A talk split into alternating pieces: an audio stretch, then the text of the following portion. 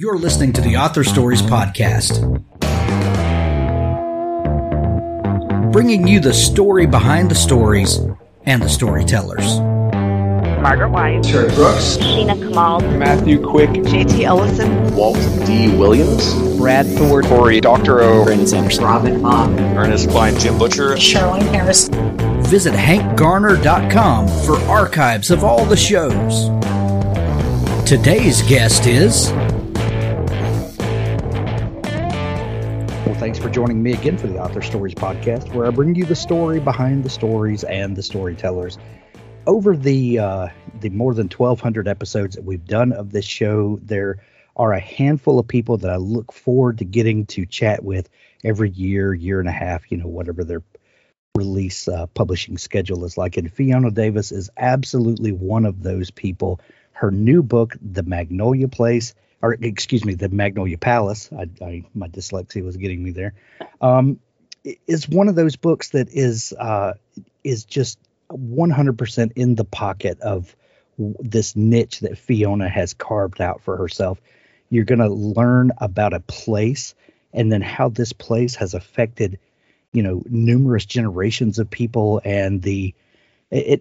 it I, I struggle to put what your books are into um, into terms that that do it justice, Fiona, um, because I love what you've done. You you you bring us these places that that you know sometimes we know a, a lot about or at least we think we do um, and then some places we've never heard of but there's always a magical story wrapped up in these places and the magnolia palace is absolutely one of those books so welcome back to the show and thank you for such an amazing book Oh, thank you, and thank you for your kind words. It's so that's wonderful of you. I'm glad you enjoyed it.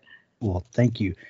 So, uh, know, we were chatting just for a second before we started recording about, um, you know, the the pandemic and how it's, you know, things are going where you are, and and thank God that that uh, it's kind of tapering off, and and you know, fingers crossed, maybe we can get back to some semblance of normalcy pretty soon. Um, but uh, how how's it been going for you? Uh, you know, you release you've released a couple of books now during this this pandemic time. I think the last time we chatted was about a, a little over a year ago, year and a half maybe, and I don't think any of us could have predicted, you know, where we would be a year and a half from then. And uh, it's it's been interesting for everyone, but uh, writers especially. How how has this what has this meant for you and your writing life and your publishing life? Yeah, it's a really good question. It, it's been an interesting journey. Um, in terms of launching the book, it's a little different this time around from Lions of Fifth Avenue, where everything was virtual for that. And for the launch of the Magnolia Palace, I'm doing a number of in person talks, um, including one in New York on the Tuesday, the, the 25th, the day it comes out. And then a number of um, traveling in, in a lot of travel in March um, and seeing people in person, which I cannot wait. I'm so excited to actually do a an event and talk to people about the book when they are present. I think that's going to be wonderful. But in terms of writing the Magnolia Palace, it was really interesting because I started it in January of 2020 when everything was fine. And I got this wonderful behind the scenes tour of the, the Frick Collection, which is this museum in New York City where the book is based, and started doing all my research and interviewing people and diving into what I normally do with a book. And then in March, the city shut down. And all the resources that I would normally have of being able to go back to the building multiple times and, you know, really refine what I'm writing about and how I'm describing it, they were just shut off to me. But luckily, the Frick has an amazing website at frick.org where I could go on a floor plan of the building and pick any room and get a 360 degree view. And so I was in the Frick virtually every day um, for, you know, uh, minutes and hours at a time, learning more about the building and fine tuning the, the writing and the details of the book. And then in terms of actually writing, you know, I tend to work in my home office because there's a lot of reference material I need to to have at my fingertips. So it's not like I go to coffee shops and write. So that didn't change much. I was home writing. But what I missed most was just the serendipity of, of going around the city on a bus or a subway and seeing someone who looks like a character and thinking, oh, that's how I'll describe him, you know? Or going to a play and hearing dialogue and being inspired that way. So that's what I miss. And the city is definitely coming back to life. And um, I'm looking forward to to diving into that again. Living in a city of eight or nine million people, uh, that's uh, that's very beneficial for casting characters, isn't it? it is. That's a good point. Yes, I hadn't thought of that. Yeah. um, you know the the internet has uh, has been uh, the bane of a lot of people's existence because uh, I think social media probably has an inordinate uh, weight on on our lives sometimes. Of course, there there are many many beneficial parts of it, but you know the, when you talk about echo chambers and and you know th- that sort of thing, that that can be the downside of it. But having that uh, ability to have 360 degree views of the place you're writing about that you can't go to, that that's you know the the part of technology that should be celebrated. Those are things that uh, you know. Uh, 30 years ago we we might not even be able to to imagine you know that would have that kind of access. That's that's amazing and what a great tool for writers. Yeah i agree and also for readers who might not live in new york city they can read and and look at a room as they're reading even which is really really wonderful. Yeah. Um you said you started the book in 2020 before any of this happened. Um the book begins uh right after the Spanish flu outbreak. Did did when did that come into the plans?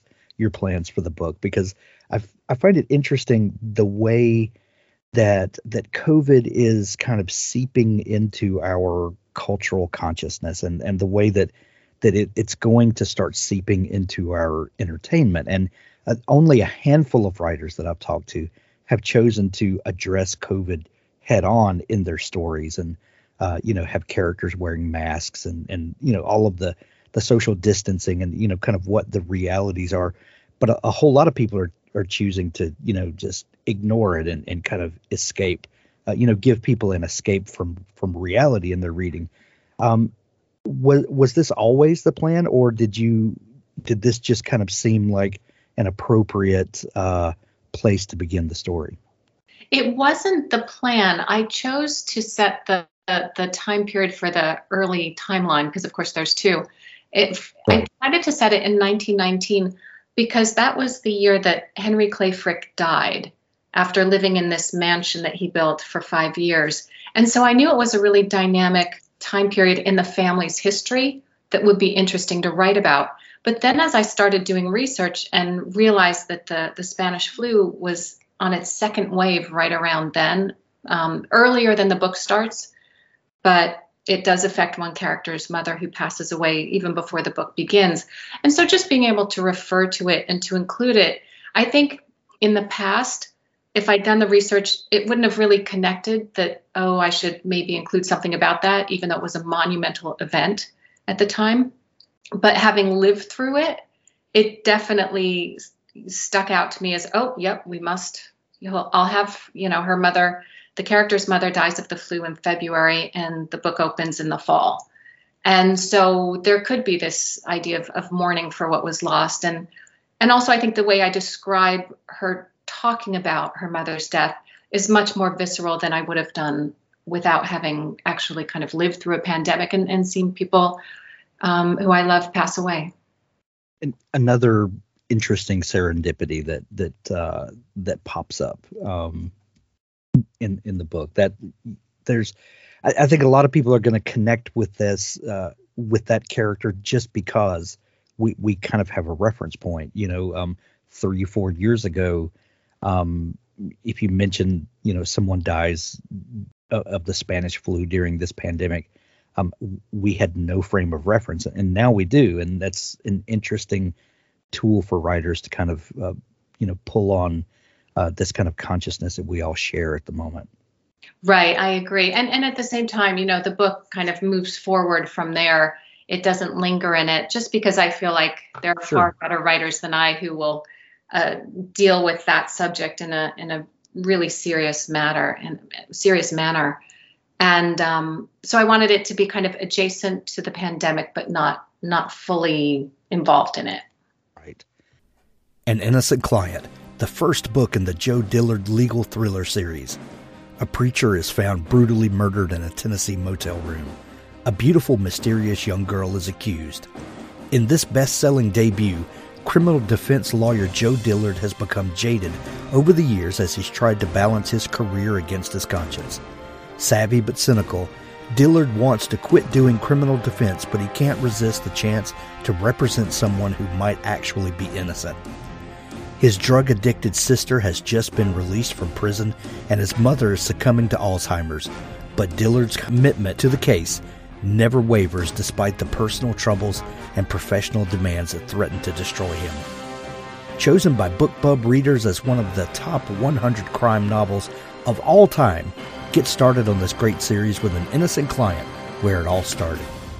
Read for free with Kindle Unlimited or buy it in paperback or audiobook. An Innocent Client by Scott Pratt. Things We Never Got Over, the new book by best-selling author Lucy Score bearded bad boy barber Knox refers to live his life the way he takes his coffee, alone, unless you count his basset hound Waylon.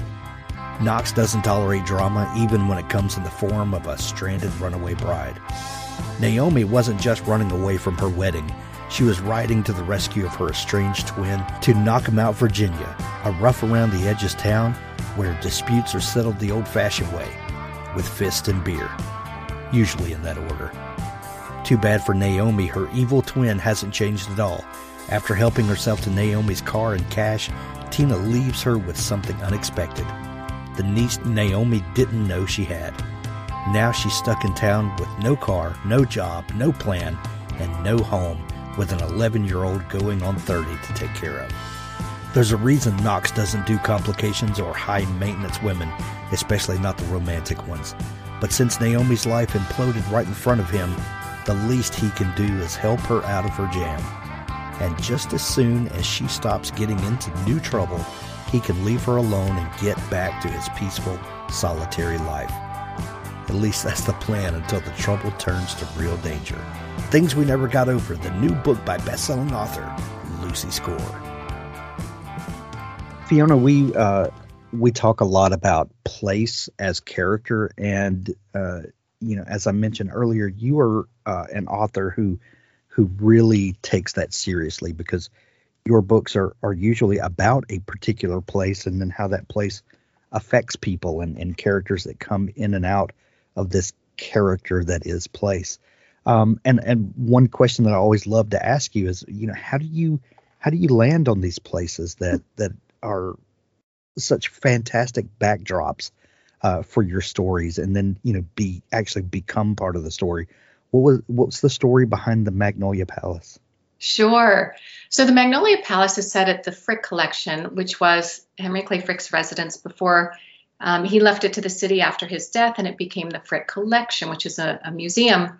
And he was a huge collector of art. So it's a beautiful space filled with Renoirs, Turners, um, Rembrandt, there are 34 Vermeers in the world, and three are at the Frick. But it's not like the huge museums that are along Fifth Avenue near it, like the Guggenheim or the Met. The Frick is this relatively small building. It's a mansion, but it's three stories and it's set back from Fifth Avenue. There's a beautiful lawn with the magnolia trees out front. And when you walk inside, it's like stepping back in time because all the same furnishings and rugs and everything is still there, along with the beautiful artwork, of course. And so it really feels like the Frick family has gone out to a dinner party and will be back at any moment. And because of that, if you ask any New Yorker, they tend to say their favorite museum is the Frick, even though it's much less well known than any of my other landmarks like the Chelsea Hotel or Grand Central or the public library I was I'm so kind of overwhelmed by the response to this book because I thought, well, no one's heard of the Frick. How will you know will people really be able to connect with it? And they seem to have um, connected to it so well. And there's so many people talking about how they can't wait to visit, um, which is wonderful to give this museum the the the attention that it deserves. And so that's really why I picked it because it's a gem of a museum and also it was two different things. It was a house for a family and then it was a museum. And so by setting it in 1919 and then 1966, I can really compare and contrast how the building and the people who live and work in it have changed over time. Well, I think people have connected with it um, so deeply because you obviously connected with it so deeply, and uh, and it comes across on the page. Um, how, how did you decide on the, what what was it about this place that that captivated you and and made you want to tell a story about it? To be honest, I think it was the Frick family. I haven't usually written about real people. I tend to avoid that. I tend to find a location and then create fictional people to inhabit it because, you know, I like working in two timelines. I like having an element of mystery. I like having plot twists. And most people's lives just aren't that amenable to a, a, a fictional narrative. But the Frick family were really interesting. You have Henry Clay Frick, who was this tough industrialist. You know, he was uh, he was um, an assassin tried to murder him in the 1800s, and he survived and had the bullets taken out of his his body with no an- anesthesia. This was a tough guy. Oof. And then you had his wife Adelaide, who, after the death of one of their children, really became very depressed and sickly. And you have the daughter Helen Frick, who really stepped up to become her father's confidant, both socially and in terms of the collecting the art. And Helen, in particular, was just this interesting woman. She was a woman of contradictions. She was known to be very um, combative with people. Like if if her friends bobbed their hair, which of course was very popular in the 1920s, she would drop them. She wore a pompadour and a bun most of her entire adult life. She had extremely robust prejudices, as a New Yorker article um, a profile of her in 1939 describes. She hated Germans. She just was, she was an interesting woman. Yet at the same time, she created this wonderful art reference library, which is right next door to the Frick, which is one of the best, excuse me, one of the top art reference libraries in the world today. And she was also known to be very warm. She had always had dogs, you know. She she just was this really interesting creature and I knew I wanted to try and include the family and the, the dynamics in the book. And so that's that's it's really came from the personalities of the Frick. That that brings up a uh, a great question that I, I wanted to ask you. Um, being that these historical people, um, a, a, lot of times when you start looking into people, people are people. Um, they are flawed. Uh, most everyone I've ever met is a flawed individual in one way or another.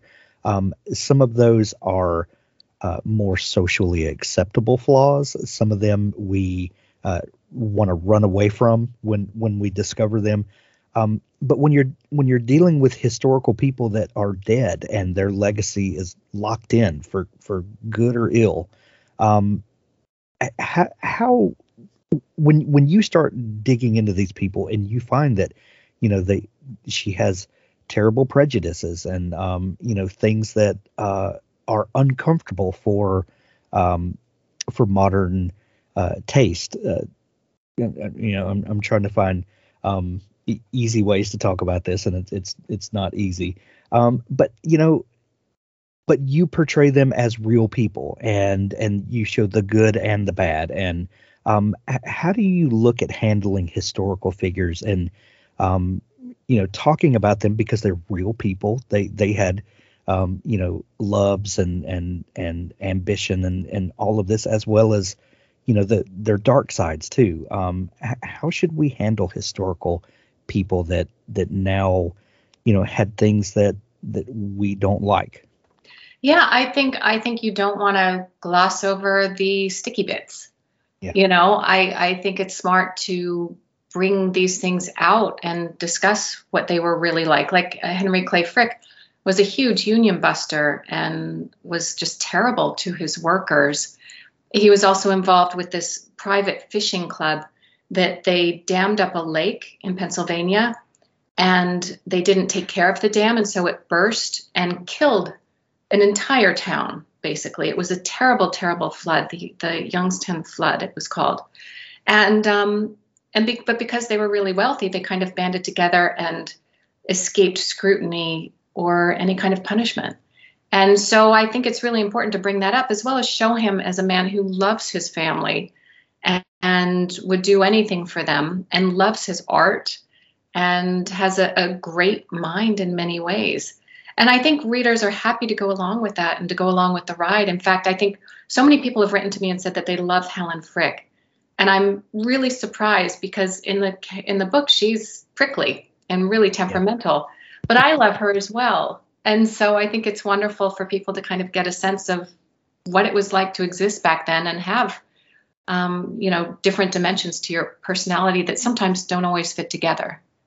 Well, and and I think there's been so much glossing over of historic history and historical figures um, that that people really want to know the truth about them. They they want to see them with all of their warts and and and and foibles and and and and and most readers are are are willing to kind of make up their mind for themselves. Just just show me the real picture, and and I'm I'm grown up enough to to know the good from the bad and and maybe maybe that's the way to approach it I think so, and I think what helps is I, I do in, in introduce a, a fictional character into their family, who I call Lillian. And although she's based on an actual person, I do different things with her life. So she's really more inspired by an artist model named Audrey Munson.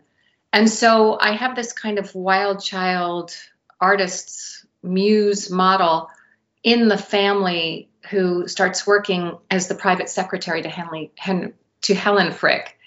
And so it's that dynamic of the two of them who are very, very different people, kind of connecting and and fighting and um, and and dealing with that that that I think brings out both of their characters. So it's a mix of fact and fiction in the book, and I do try very carefully to explain in the author's note what is made up and what is not, so that readers understand very clearly what they're what they're getting and also if they want to learn more can go on down the rabbit hole just the way i did I, I, I understand your it, because you love to to uh, write in dual timelines, and that's one of the things that, that people love most about your books.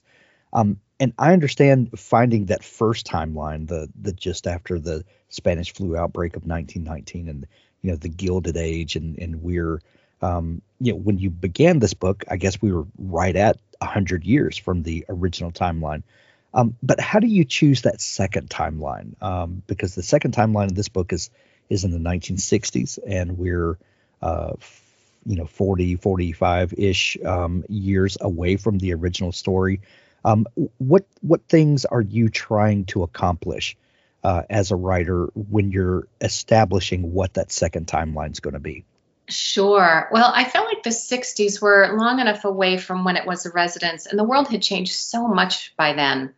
You have these mod, you know, people running around, and, and in that, in the 1960s timeline, it's from the point of view of a fashion model who's doing a Vogue shoot at the at the mansion, which goes terribly wrong, and she gets trapped inside during a three-day blizzard and is led on this scavenger hunt using the artworks um, as clues. And I felt like the 60s would be a really good contrast to 1919. And also, it's far enough away so that the, the building would be very different by then. And I could show how it had changed over time. And so that's really what drove me. And also, you know, the, the final reason I did it was that I hadn't worked in that decade before. Because I've done a number of books now with two timelines, I've worked in a number of different decades in New York, which are really fun to explore. And I thought it'd be fun to explore the 60s, and I hadn't done it before. So that's really why I landed there. And, and with the timeline in the 60s, um, we're still talking historical fiction. That was 60 years ago. Um, I know, isn't that crazy? right. So, how do you prepare yourself to to inhabit the 1960s? I did a lot of um, reading about that time period.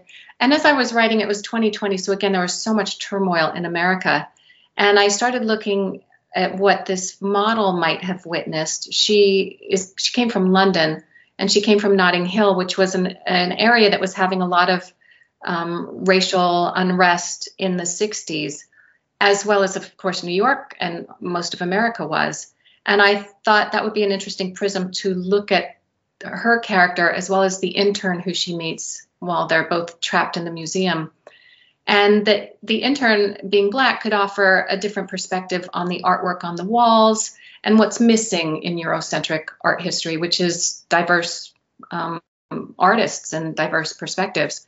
And so, as they do this scavenger hunt, she learns more about the Frick family and the art collection from a from a, a wider angle. And I thought that would be an interesting way to explore it.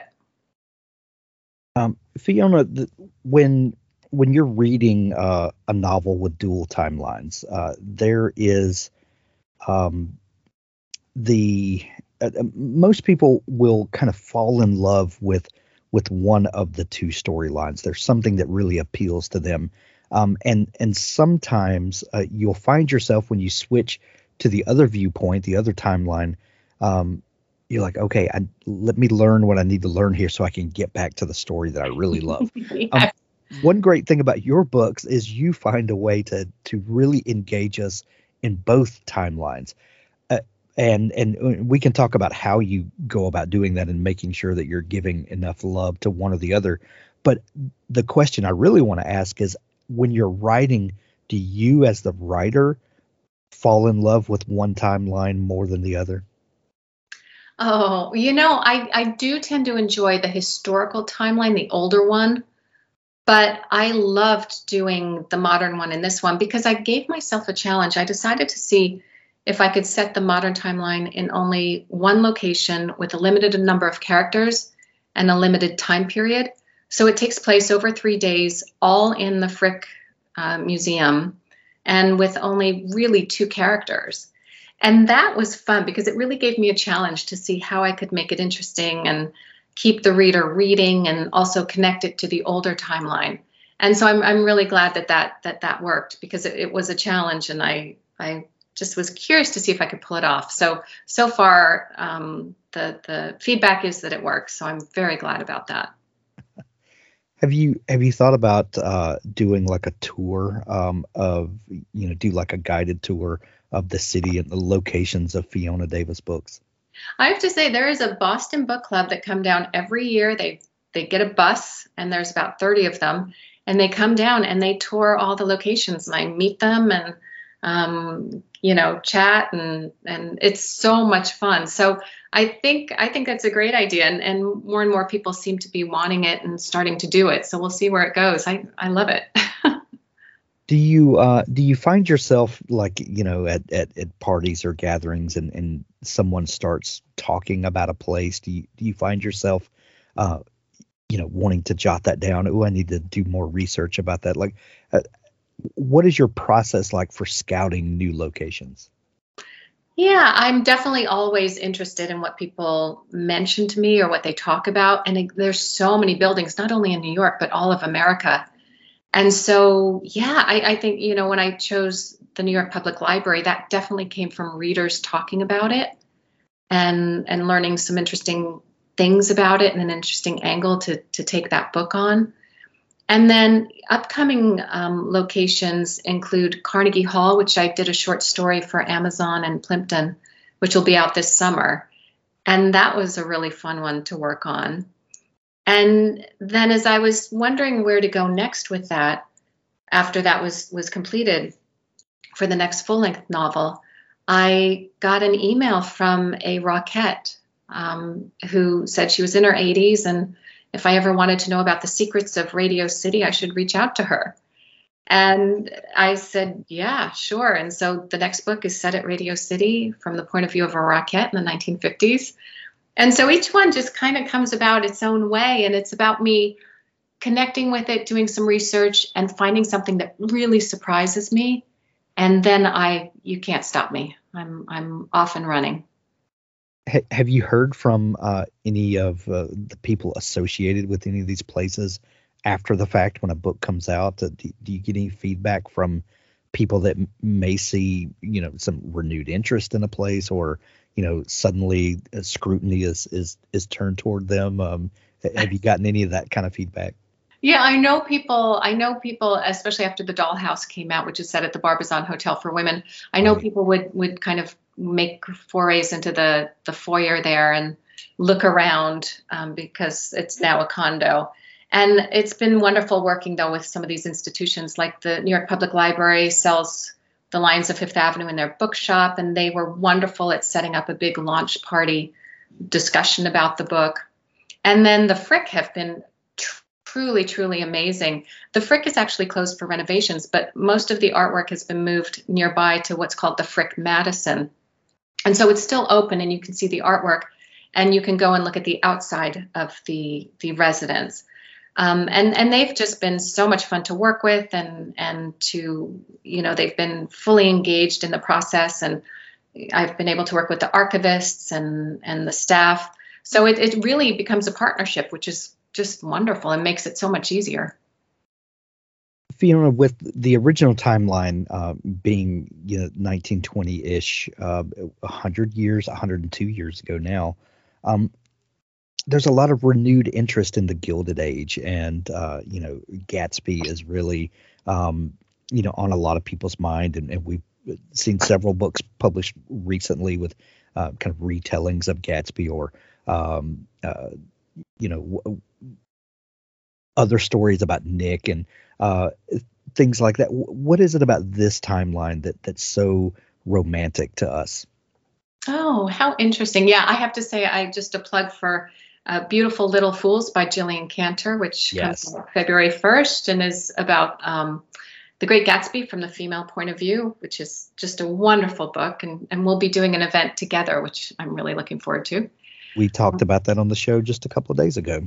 Yes, oh wonderful. She's terrific. Yeah, I think it's it's because I think America made such a leap forward in many ways in the 1920s from the point of view of fashion. Suddenly hemlines rose and people were wearing things that they couldn't ever imagined of wearing 20 years earlier.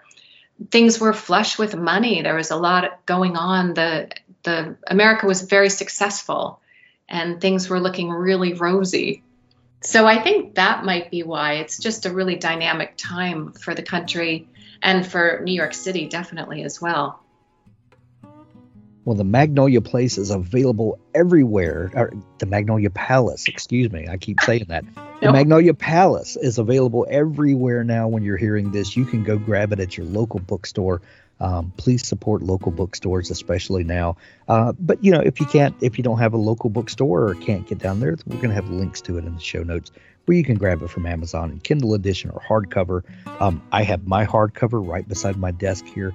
Uh, absolutely love it. Also, the audiobook. Have you heard any of the audiobook yet, Fiona? I have not, and I can't wait. I'm sure it's going to be fabulous.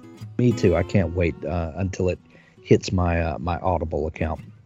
It's so much fun to, you know, when you when you've read a book um, kind of early in the process and then hear the audio after that. I, I love to hear, you know, people's reinterpretation of it, or or I love to hear how someone else brings a character to life. It's going to be so much fun.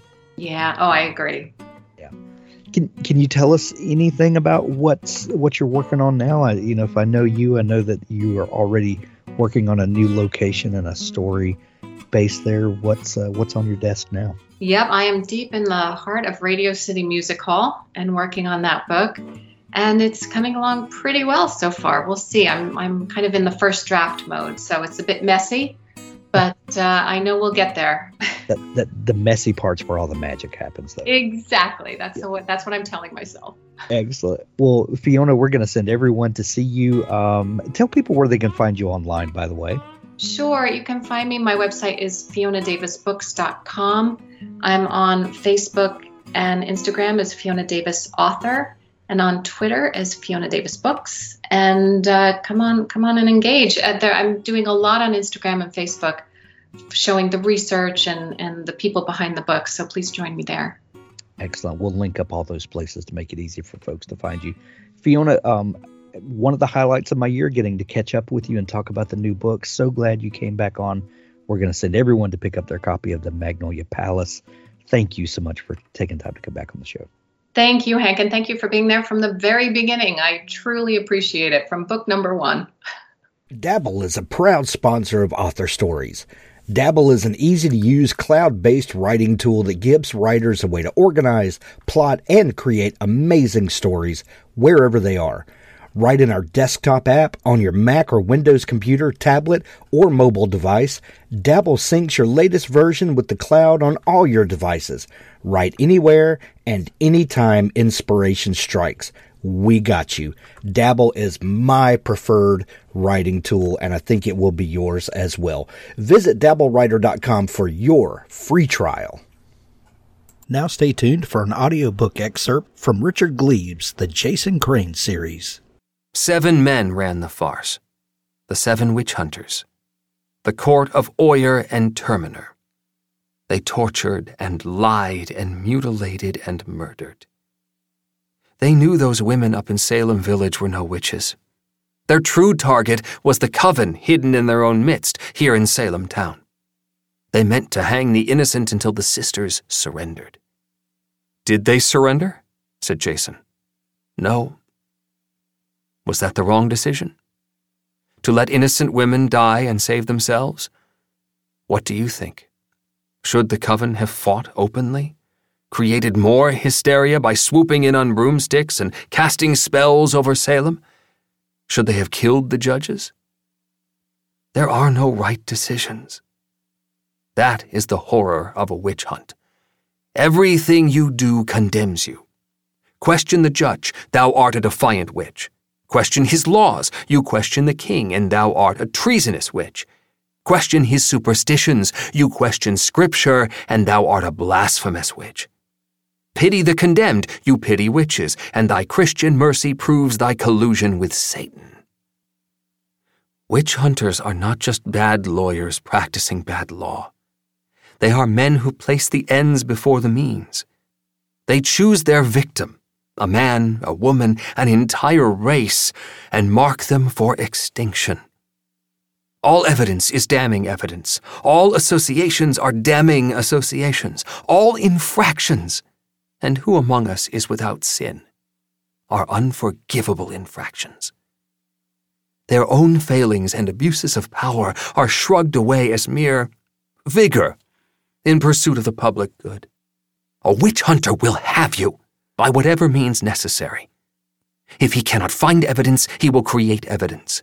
He will entrap you and question you and distort what you say he will walk you through the night until your feet bleed, strip you and stripe you, dress you in your own filth until you forget you are human. He will torture your friends until they betray you.